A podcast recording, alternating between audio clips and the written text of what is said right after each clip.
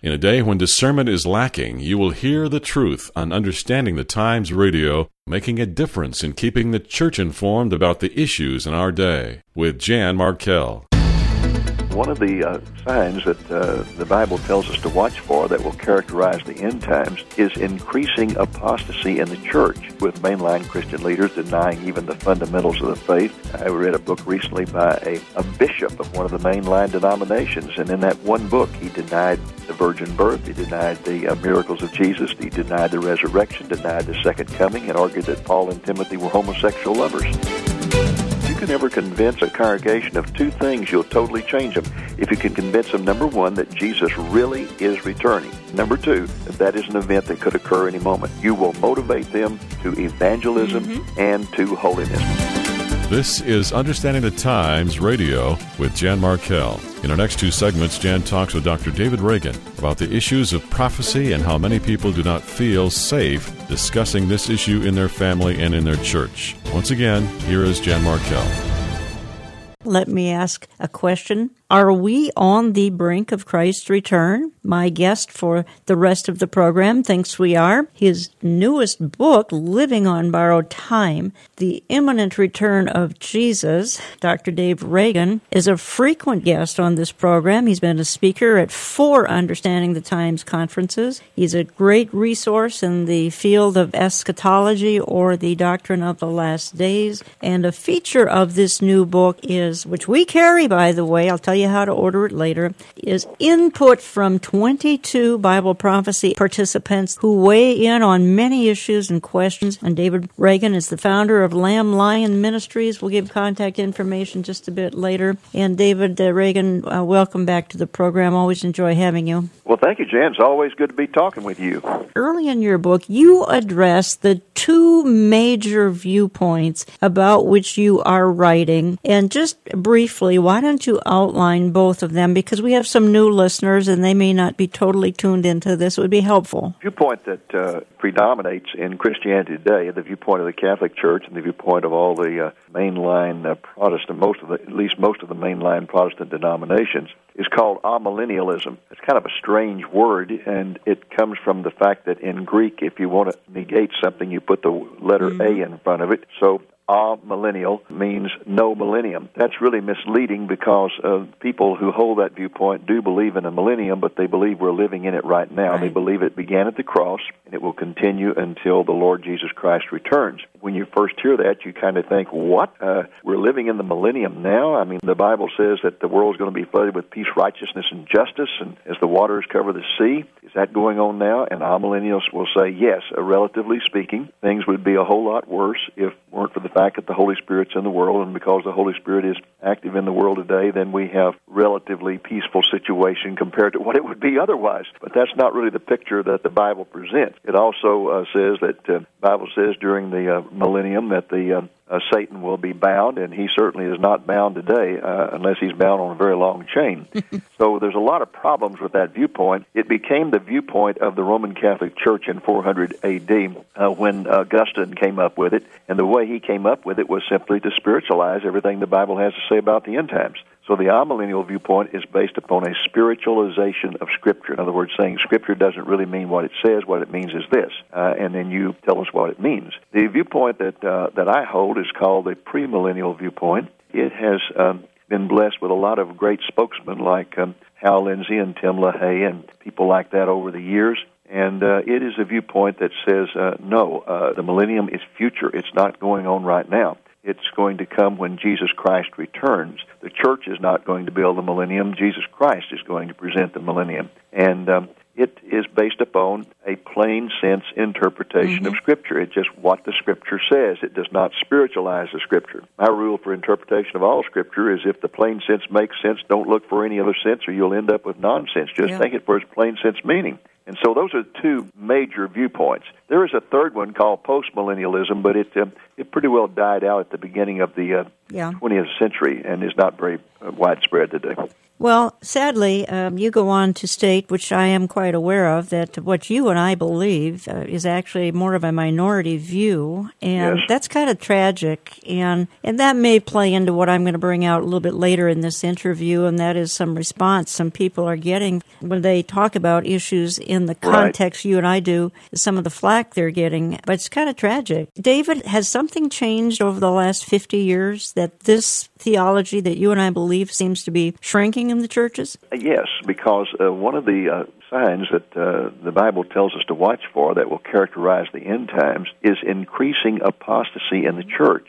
And Jan, you well know uh, you've had so many programs about that. You know we're Yes. up to our ears in apostasy in the church today, with mainline Christian leaders denying even the fundamentals of the faith. I read a book recently by a, a bishop of one of the mainline denominations, and in that one book, he denied the virgin birth, he denied the uh, miracles of Jesus, he denied the resurrection, denied the second coming, and argued that Paul and Timothy were homosexual lovers. That's the kind of gross apostasy that exists in the church today. And when apostasy increases, then people move farther and farther away from any kind of literal interpretation of the Bible. They just want to spiritualize it all to mean whatever they want it to mean. And so, uh, as a result of that, people have moved away from a literal interpretation of Bible prophecy. And that's tragic because, Jan, the bottom line is this the first coming prophecies that Jesus fulfilled, and there were 109 of them, the first coming prophecies he fulfilled meant what they said. And that's our that's our guideline for the second coming prophecies. If the first coming prophecies meant what they said, then the second coming prophecies surely mean what they say. And yet people take them and spiritualize them to death and just make them mean whatever they want them to mean. Talking to uh, Dr. Dave Reagan, lamblion.com, and many of you know I'm familiar with David, his ministry, products he produces. I have one of them in front of me, Living on Borrowed Time, The Imminent Return of Jesus. It is a very good overview of a lot of uh,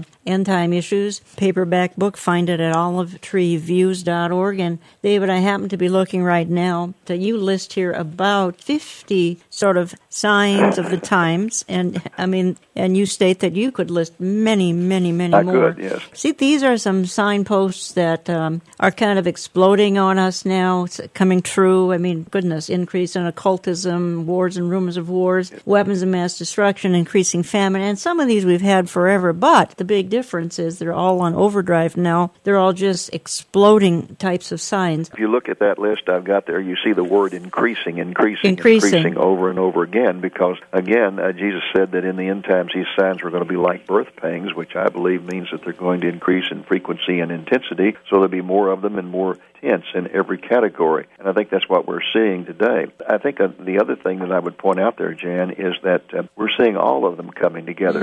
In the past, there may have been one or two or three or four, even five or six or ten. Now we're seeing all of them come together. And as you said at the very beginning, one aspect of this book is about 60 pages that I devoted to what I called a prophetic forum, in which I sent out 11 questions to 22 Bible prophecy uh, experts and asked their opinions, and you were one of those that was included in that Thank you. and and uh, we really appreciate your responses. And and so we went through a bunch of questions. And one of the things that that was very, I thought, very insightful is that I asked the question. In fact, I think it was the very first question I asked, and that was, "Do you believe we're living in the season of the Lord's return? If so, why?" And all 22 said definitely that we were living in the season of the Lord's return. We can't know the date, but we believe we can know the season. And uh, many focused in on Israel, but the majority said, you know, the thing that convinces me the most that we're living in the season of the Lord's return is not any one particular sign, but the convergence. That Yep. was the word they used I over and over. the gonna use that word, convergence yep. of signs, how they're all coming together today. And um, that's really true. I mean, the Bible says in the end time Israel will exist. It does. It says that the old Roman Empire is going to be revived. It's in the process of, uh, with the European Union. Talks about how all the Arab states will come together against Israel. That's happening. Talks about how Russia will be a menacing power to the north. That's happening. Talks about how the um, church will move into gross apostasy, and we see that happening all over the place. And all these things are coming together for the first time all of them in what uh, I would call convergence. I want to play a soundbite. It's Joel Rosenberg talking to Glenn Beck. Rosenberg's got incredible inroad to talking to these secular guys right. and giving them some insight. And I, I kind of raised this. You and and Rosenberg were at my um, Understanding yes. the Times 07 conference, and I remember Joel was sitting in the front row listening to you. He really, really appreciated what you had to say, and he said to me later on, he's got so much more to learn, and and he has even in the last five, six years, learned a lot. He was with me again in, in 2011. But just this is just a real short sound clip, and then I want to get your response because he's okay. he's doing exactly what you just did. He's saying to Beck, he's saying, look at how these things are coming together, the convergence. Full hour conversation tonight about the end of days, and I encourage you to listen and read Dead Heat by Joel Rosenberg. Uh, Joel is my guest for the full hour. Let me. Uh, I just want to go through a laundry list of uh, uh of a couple of things. Um, first of all, Putin, is it possible he's Gog?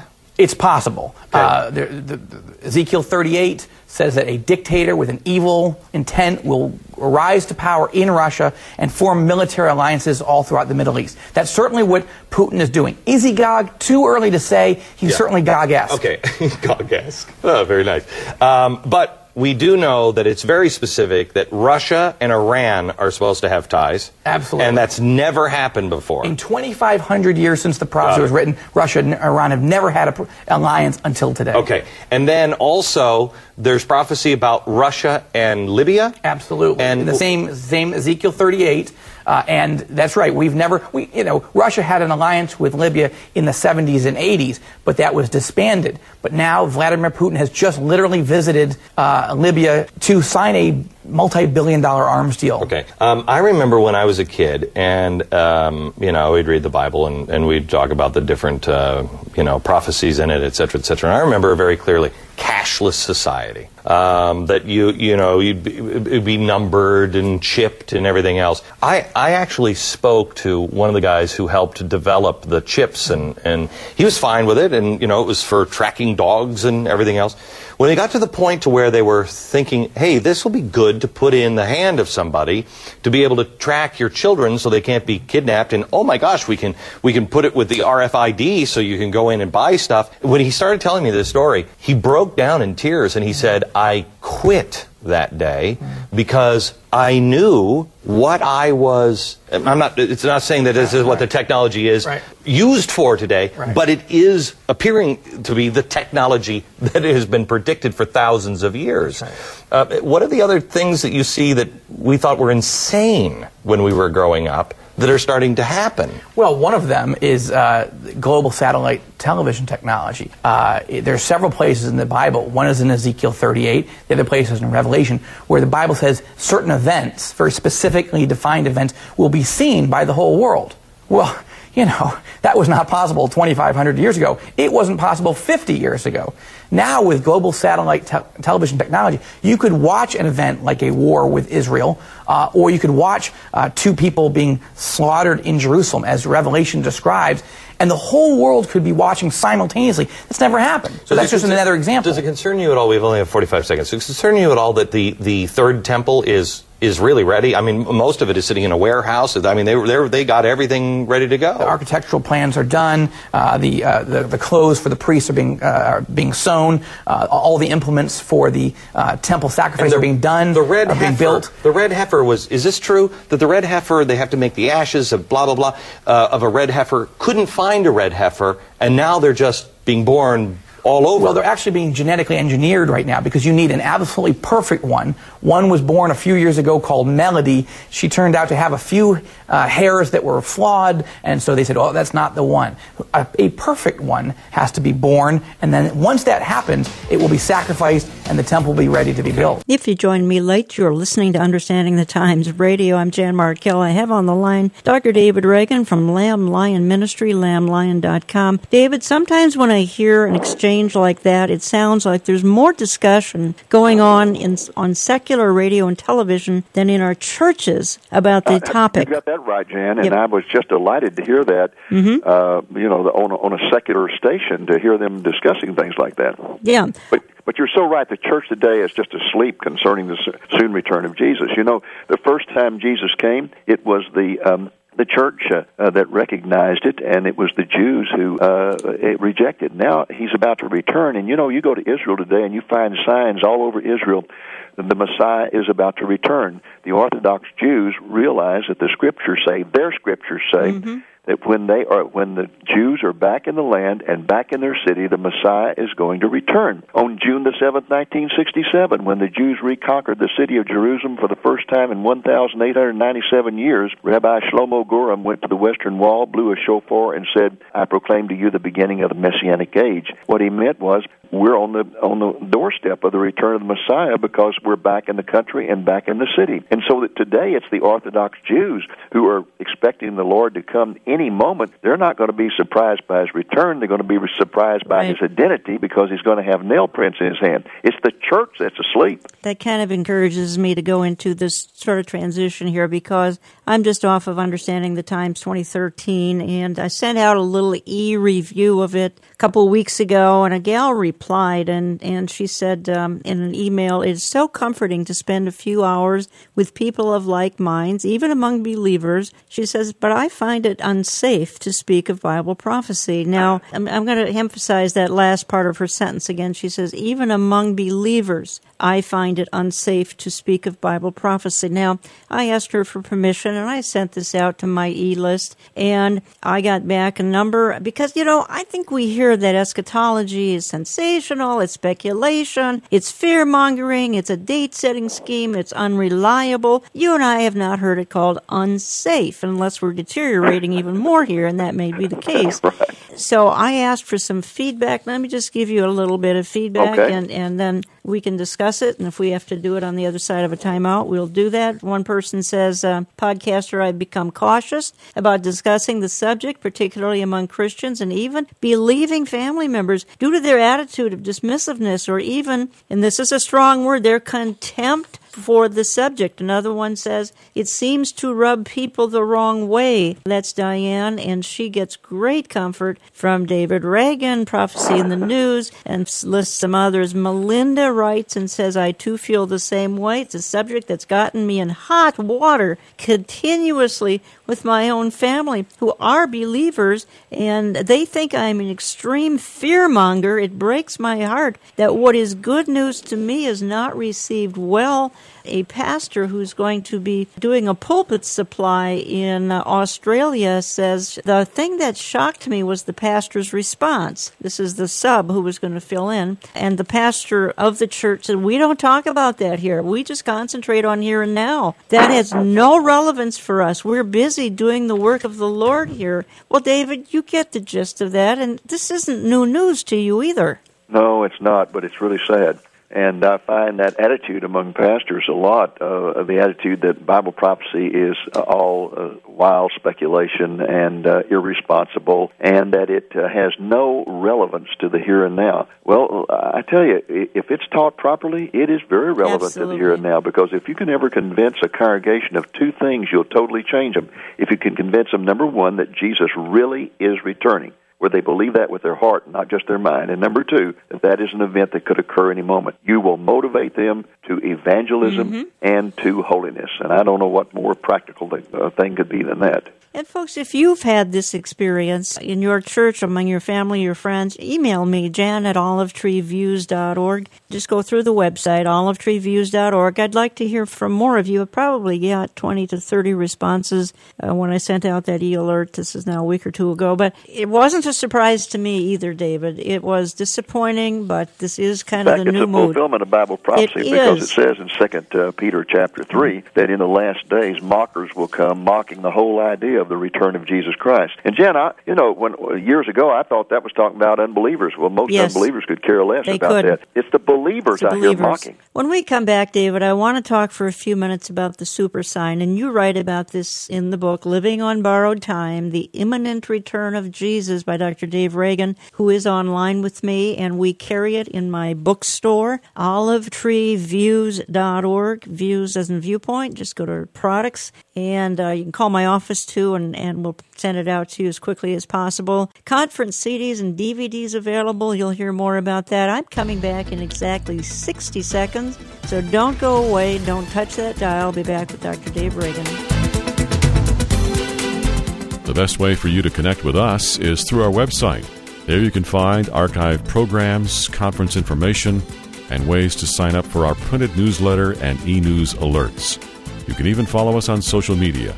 You can find it all at olivetreeviews.org or by calling Olive Tree Ministries 763 559 4444. We'll be back in 60 seconds with more from Dr. David Reagan. Yes, I asked him, well, what do you consider to be the second most important sign? Yep. Identified spiritual corruption in the church. And boy, I would agree with that. Every day on our website, we post news headlines that help you define our times. OliveTreeViews.org. This is Understanding the Times Radio. Where will you be one minute after you die? By then, it will be too late to change your destination. You know that the statistics on death, wasn't it C.S. Lewis said? They're very impressive. Dr. Erwin Lutzer addressed that issue last fall at Understanding the Times 2012, and he captivated our audience. Could I humbly suggest that if you die and go to a place where they aren't talking a lot about Jesus, you're indeed trouble. We want to send you the book he wrote based on that message, One Minute After You Die. It's yours for a donation of any amount this fall. Just ask for it when you write or call. Contact olivetreeviews.org or Box 1452, Maple Grove, Minnesota 55311, or give us a call 763 559 4444. If we want to find out what happens after we die, we have to get to the scriptures because all information about death has to be tested by scripture. Learn more about Jan Markell and this program by going online at olivetreeviews.org. And people ask me, Joel, why is this period of history different from all other periods of history? I mean, Jesus said in the last days there'll, there'll, be wars, rumors of wars, earthquakes, famine, but we've had that for all of the last 2,000 years. So why is this period different? And the answer is Israel. Uh, for the only document on the face of the planet that said Israel would be reborn as a country in the last days and Jews would regather into the Holy Land after centuries of exile was the Bible. Satan hates the Jews with a passion. He hates them because God gave the word through them. He hates them because God gave the Messiah through them. He hates them because they're chosen people of God. He hates them because God's promised that one day He's going to save a great remnant of them when they turn their hearts to Yeshua, to Jesus, and receive Him as Messiah. And Satan doesn't want to see a single one of them saved. That's what the Holocaust was all about. Uh, he's trying to annihilate the Jews. Dr. David Reagan has been Jan's guest this segment. Now let's get back to the discussion. Here's Jan Markell.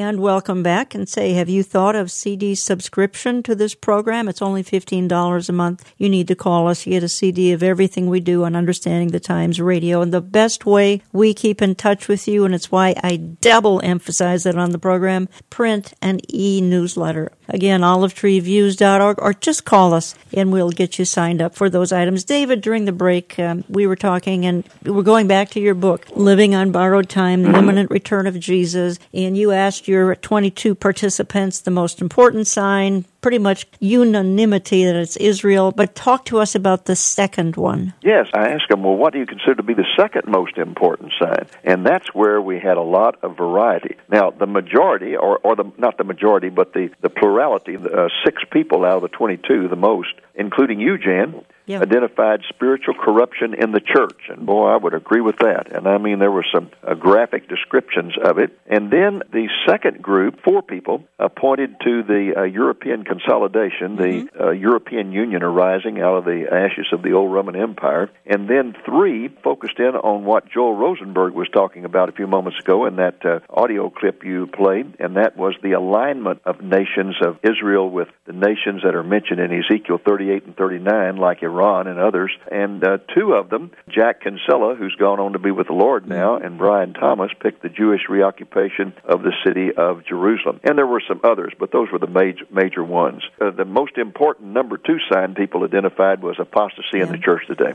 Well, I guess dealing with some of the input I get here, I'm hearing the, the wreckage in the churches today, so quite tragic. I want to play one more very brief, this is less than a minute soundbite. This is the super sign, and again, Beck is quizzing Rosenberg, and Rosenberg is telling him, you know what, there's something that is so significant that we've got to talk about it, and he goes on to do that. Well, you know, we say on Passover, uh, why is this night different from all other nights. And people ask me, Joel, why is this period of history different from all other periods of history? I mean, Jesus said in the last days there'll, there'll be wars, rumors of wars, earthquakes, famine, but we've had that for all of the last 2,000 years. So why is this period different? And the answer is Israel. Uh, for the only document on the face of the planet that said Israel would be reborn as a country in the last days and Jews would regather into the Holy Land after centuries of exile was the Bible. And this Bible prophecy, most uh, people in the world didn't believe it. Actually, many Christians didn't even believe it. Right. That's a whole replacement theology that got developed that said right. God is done with the Jews.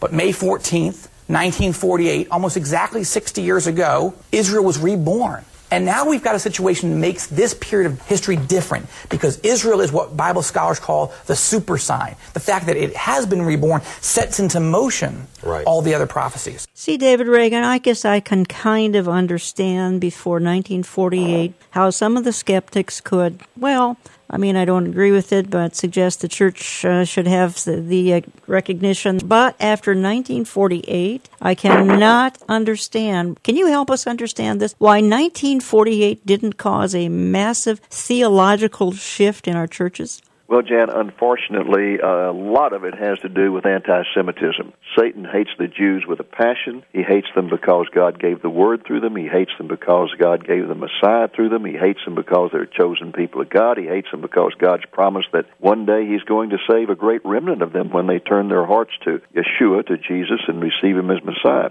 And Satan doesn't want to see a single one of them saved. That's what the Holocaust was all about. Uh, he's trying to annihilate the Jews, and he puts anti Semitism into people's hearts.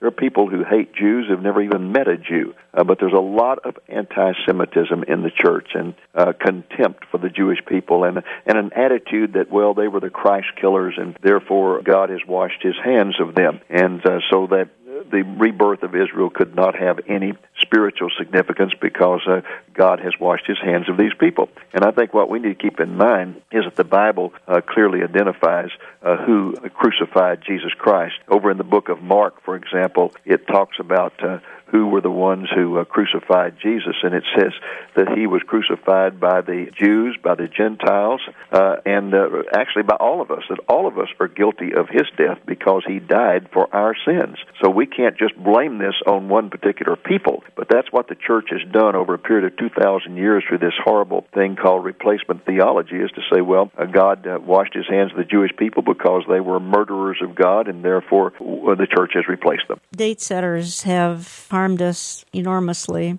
They have. And um, we've had one very recently here, Harold Camping, but there have been others. And how do we, I mean, you and I are so opposed to the date setters. To us, they're laughable. And yet, many, many people throw us into the date setting category, even though we'd never do that. And it's hard to know how to deal with the scoffers dealing with date setters because their criticism of that is justified. Oh, yeah, it certainly is. And I would, I would join them in that criticism because the Bible says we cannot know uh, the date of the Lord's return. And yet people say, "Oh no, well I know it. I've got it all figured out." Mm-hmm. Jan, almost every day I receive a chart from somebody, yeah. or three or four pages in, uh, detailed, telling how they have calculated what day the Lord is going to return. Despite the fact He said you cannot know, oh. and if uh, uh, Satan loves that sort of thing, he motivates even very sincere people to set dates because he knows that, uh, for example, the press will uh, focus on that, and the day will come, the day will pass, and the press will point its finger and scoff, and and uh, so the result of that is that uh, many uh, Christian leaders have just taken the whole field of eschatology and put it on the shelf and said it's nothing but a playground uh, for fanatics. And it is a playground for fanatics, but it can also be green pastures for disciples if it's taught properly and without sensationalism and date setting. Well, we have appreciated the things you've shared with us, uh, David, over the years, both radio and our conference activity as well. Your thoughts I found in the book your thoughts on the fig tree were very helpful. Could you summarize that for us? There is much symbolic prophecy in the fig tree, the cursing of it, but the promise of its return, and you make an excellent application here. Well, thank you. Uh, yes, this uh, for those listeners who may not be familiar with what you're talking about. We're talking about a passage in Matthew 24 that begins with verse 32. And what Jesus does there in Matthew 24 is he does a lot of uh, talking about the signs of the end times, and this is very easy to understand. He just mentions one after another, cults and uh, natural calamities and apostasy in the church and all this, and then suddenly he comes to verse 32 and he moves into mystery language, into parable language. And, and I think the reason that he does that is because he's beginning to talk about the timing of his return, and he wants of those who have the Holy Spirit to understand. And so the parable uh, is of the fig tree, and he says, You watch the fig tree, and when it blossoms, you will know that the time is near for all these things to happen. The generation that sees that is the generation that will see all this uh, come to pass. And so uh, there's a lot of interpretation of that. Of what what does the fig tree mean? This is, after all, a symbolic prophecy and not a, a literal one. And uh, I point out that I think it's pretty clear to me, anyway, that the fig tree stands for Israel. First of all, the fig tree is used as a symbol of Israel throughout the Old Testament. But uh, stop and think about what happened to Jesus the very day before. He was walking over the mountain, Mount of Olives, with his disciples, and he saw a a fig tree and he put a curse on it and the fig tree withered right in front of their eyes and this was a symbolic prophecy that because the jewish people had had rejected him that god would pour out his wrath upon them and set them aside for a time but then the next day he said, You remember that fig tree? Watch it. One day it's going to reblossom. That is, the state of Israel will be reestablished. And when that happens, the generation that sees that will see all these things come to pass.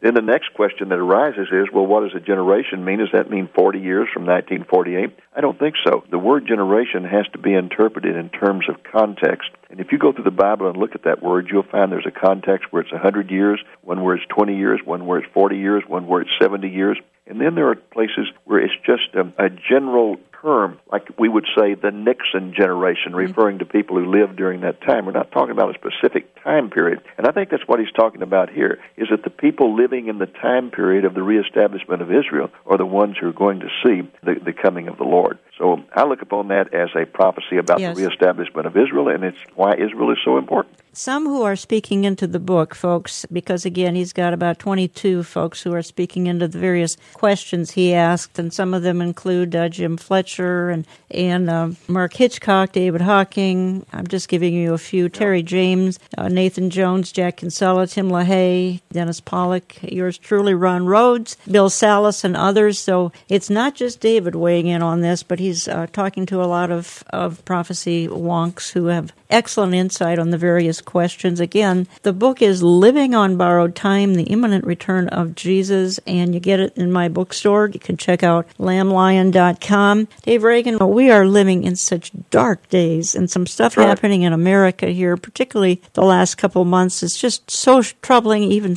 shocking, even stunning. Why don't you leave us with a good word? Well, again, uh, the, the uh, you, we are living in dark times, but that's a fulfillment of Bible prophecy mm-hmm. also, because Jesus Himself said that uh, He would return at a time when the society was like it was in the days of Noah. You go to Genesis six, and there's two characteristics of the society of Noah, and that is increasing violence and immorality, and that's exactly what we're seeing in the world today. So I would say to people, uh, don't uh, despair, uh, even in the midst of all of this, because all of it is a sign of the soon coming of Jesus, that Jesus can appear any moment. There's not one prophecy that has to be fulfilled for him to come in the rapture. I'm expecting it any moment. I am thrilled by that thought. The world desperately needs the Lord Jesus Christ. He's going to reign in glory and majesty from Mount Zion in Jerusalem, and he's truly going to bring peace, righteousness, and justice to this world as the waters cover the sea. And, and that's what this world needs.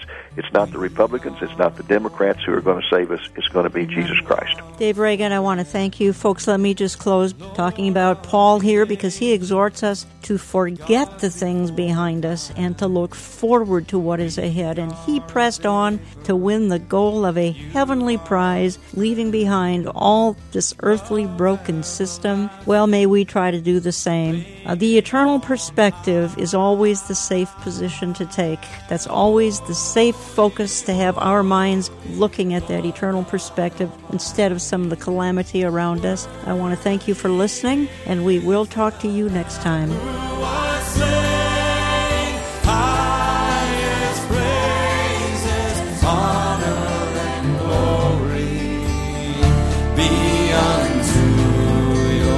We were so thankful for the thousands who attended the recent Understanding the Times 2013 conference. If you were unable to be there, the DVDs or CDs from the October 5th conference are available now. Information about ordering your copies is on our website, olivetreeviews.org. For orders by phone, just call one of our ministry associates at 763 559 4444. Understanding the Times Radio is a listener supported ministry. That means we depend upon the generosity of our listeners to continue this mission. Thanks so very much to so many of you who are giving faithfully to help keep the program in over 652 stations across America. But did you know we still need more of you to help us? Would you consider becoming a monthly supporter of this ministry? Just write to us at Olive Tree Ministries, Post Office Box 1452, Maple Grove, Minnesota 55311.